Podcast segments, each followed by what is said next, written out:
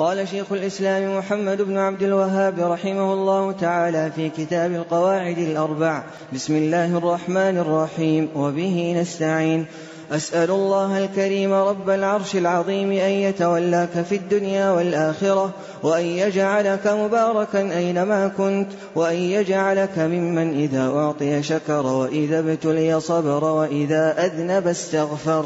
فإن هؤلاء الثلاث عنوان السعادة. اعلم أرشدك الله لطاعته أن الحنيفية ملة إبراهيم أن تعبد الله وحده مخلصا له الدين وبذلك أمر الله جميع الناس وخلقهم لها كما قال تعالى وما خلقت الجن والإنس إلا ليعبدون قال شيخ الإسلام محمد بن عبد الوهاب رحمه الله تعالى في كتاب القواعد الأربع. بسم الله الرحمن الرحيم. وبه نستعين.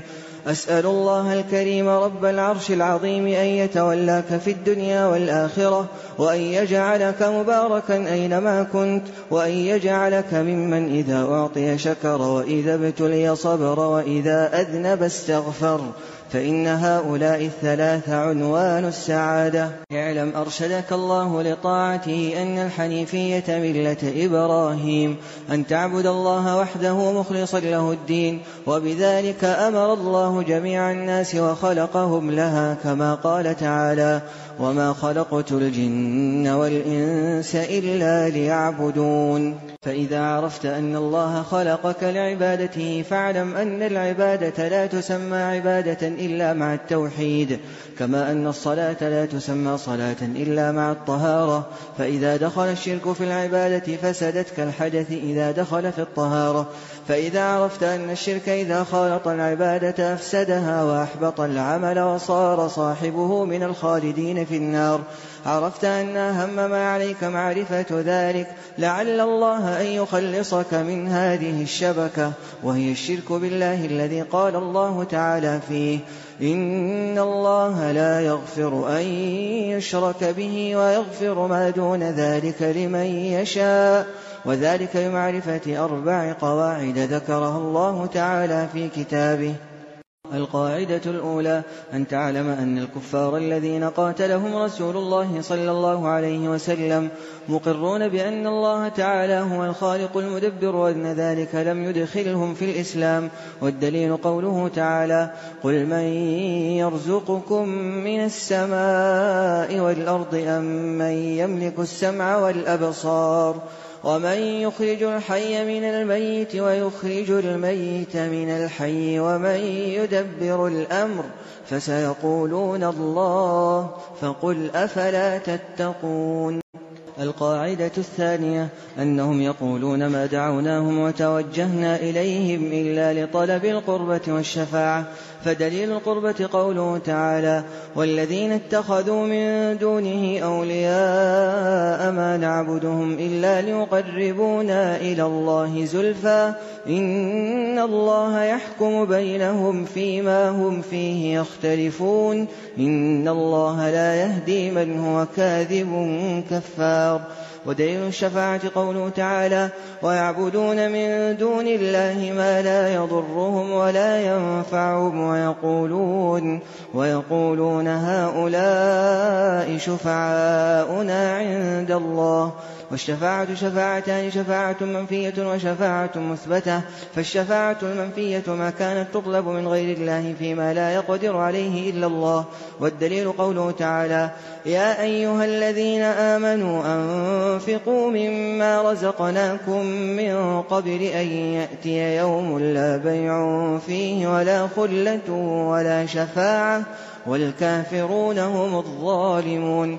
والشفاعة المثبتة هي التي تطلب من الله والشافع مكرم بالشفاعة والمشفوع له من رضي الله قوله وعمله بعد الإذن. كما قال تعالى من ذا الذي يشفع عنده إلا بإذنه. القاعدة الثالثة أن النبي صلى الله عليه وسلم ظهر على أناس متفرقين في عباداتهم. منهم من يعبد الملائكة ومنهم من يعبد الأنبياء والصالحين ومنهم من يعبد الأشجار والأحجار ومنهم من يعبد الشمس والقمر. وقاتلهم رسول الله صلى الله عليه وسلم ولم يفرق بينهم. والدليل قوله تعالى وقاتلوهم حتى لا تكون فتنة ويكون الدين كله لله. ودليل الشمس والقمر قوله تعالى ومن آياته الليل والنهار والشمس والقمر لا تسجدوا للشمس ولا للقمر واسجدوا لله الذي خلقهن إن كنتم إياه تعبدون ودليل الملائكة قوله تعالى ولا يأمركم أن تتخذوا الملائكة والنبيين أربابا ودليل الأنبياء قوله تعالى وإذ قال الله يا عيسى ابن مريم أأنت قلت للناس اتخذوني وأمي إلهين من دون الله قال سبحانك ما يكون لي أن أقول ما ليس لي بحق. إن كنت قلته فقد علمته. تعلم ما في نفسي ولا أعلم ما في نفسك. إنك أنت علام الغيوب. ودليل الصالحين قوله تعالى أولئك الذين يدعون يبتغون إلى ربهم الوسيلة. أيهم أقرب ويرجون رحمته ويخافون عذابه. ودليل الأشجار والأحجار قوله تعالى أفرأيتم اللات والعزى ومناة الثالثة الأخرى وحديث أبي واقد الليثي رضي الله عنه قال خرجنا مع النبي صلى الله عليه وسلم إلى حنين ونحن حدثاء عهد بكفر وللمشركين سدرة يعكفون عندها وينوطون بها أسلحتهم يقال لها ذات أنواط فمررنا بسدرة فقلنا يا رسول الله اجعل لنا ذات أنواط كما لهم ذات أنواط. الحديث القاعدة الرابعة أن مشركي زماننا أغلظ شركا من الأولين لأن الأولين يشركون في الرخاء ويخلصون في الشدة ومشركو زماننا شركهم دائما في الرخاء والشدة.